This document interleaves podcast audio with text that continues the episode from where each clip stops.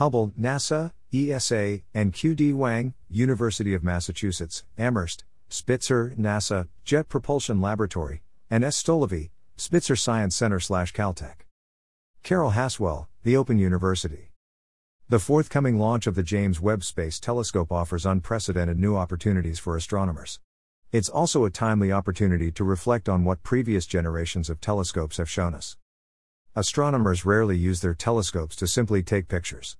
The pictures in astrophysics are usually generated by a process of scientific inference and imagination, sometimes visualized in artists' impressions of what the data suggests. Choosing just a handful of images was not easy. I limited my selection to images produced by publicly funded telescopes and which reveal some interesting science.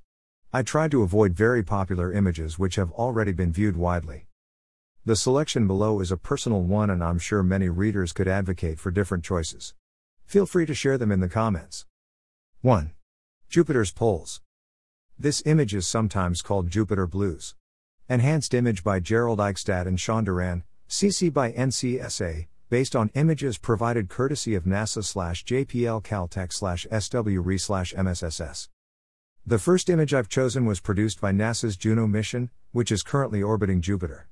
The image was taken in October 2017 when the spacecraft was 18,906 kilometers away from the tops of Jupiter's clouds. It captures a cloud system in the planet's northern hemisphere, and represents our first view of Jupiter's poles, the North Pole. The images this picture is based on reveal complex flow patterns, akin to cyclones in Earth's atmosphere, and striking effects caused by the variety of clouds at different altitudes, sometimes casting shadows on layers of clouds below.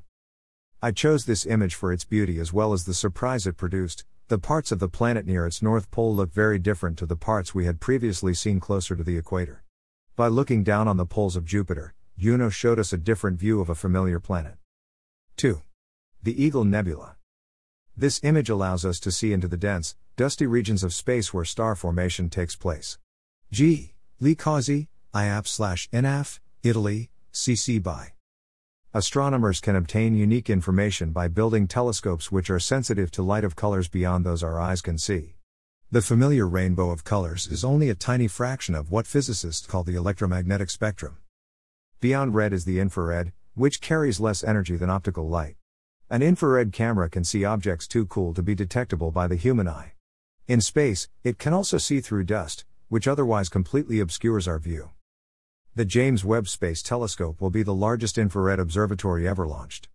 Until now, the European Space Agency's Herschel Space Observatory has been the largest. The next image I've chosen is Herschel view of star formation in the Eagle Nebula, also known as M16. A nebula is a cloud of gas in space. The Eagle Nebula is 6,500 light years away from Earth, which is quite close by astronomical standards. This nebula is a site of vigorous star formation. A close up view of a feature near the center of this image has been called the Pillars of Creation.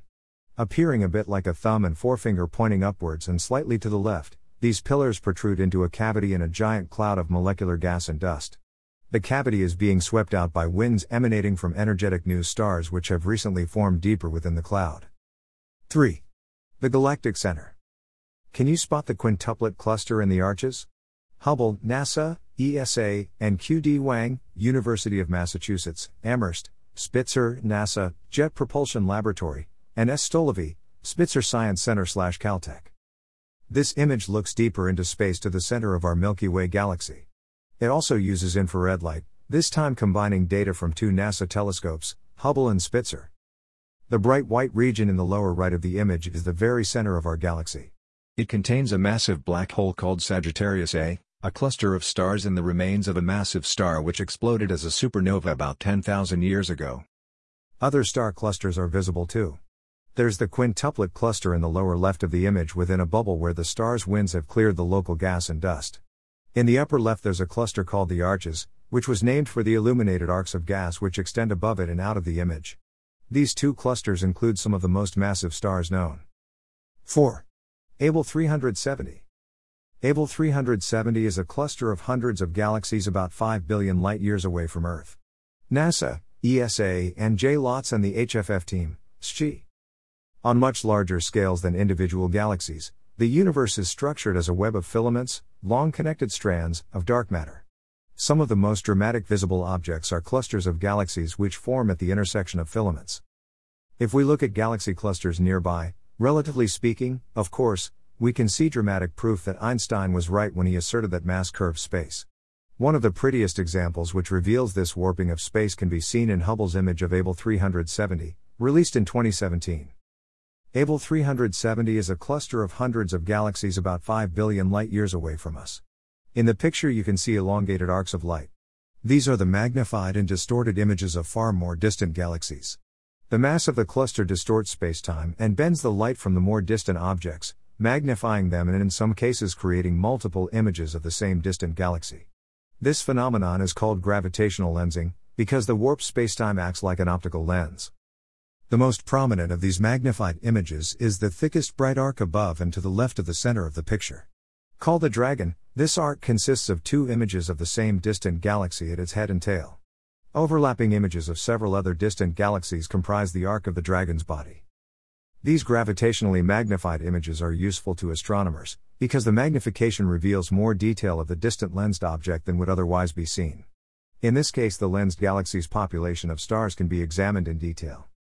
5. The Hubble Ultra Deep Field. Sometimes, less is more. NASA, ESA, and S. Beckwith, SHE, and the HUDF team, CC BY.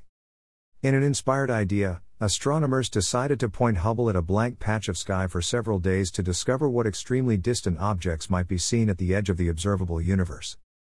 The Hubble Ultra Deep Field contains nearly 10,000 objects, almost all of which are very distant galaxies.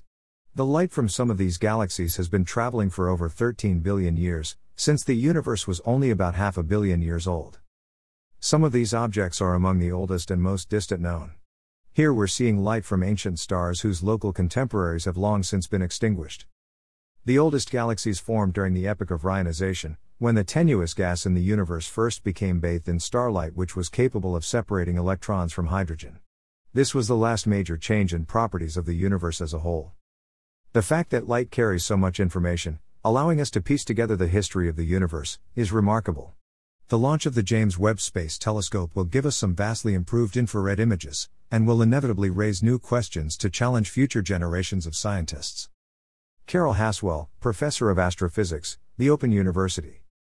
This article is republished from the conversation under a Creative Commons license.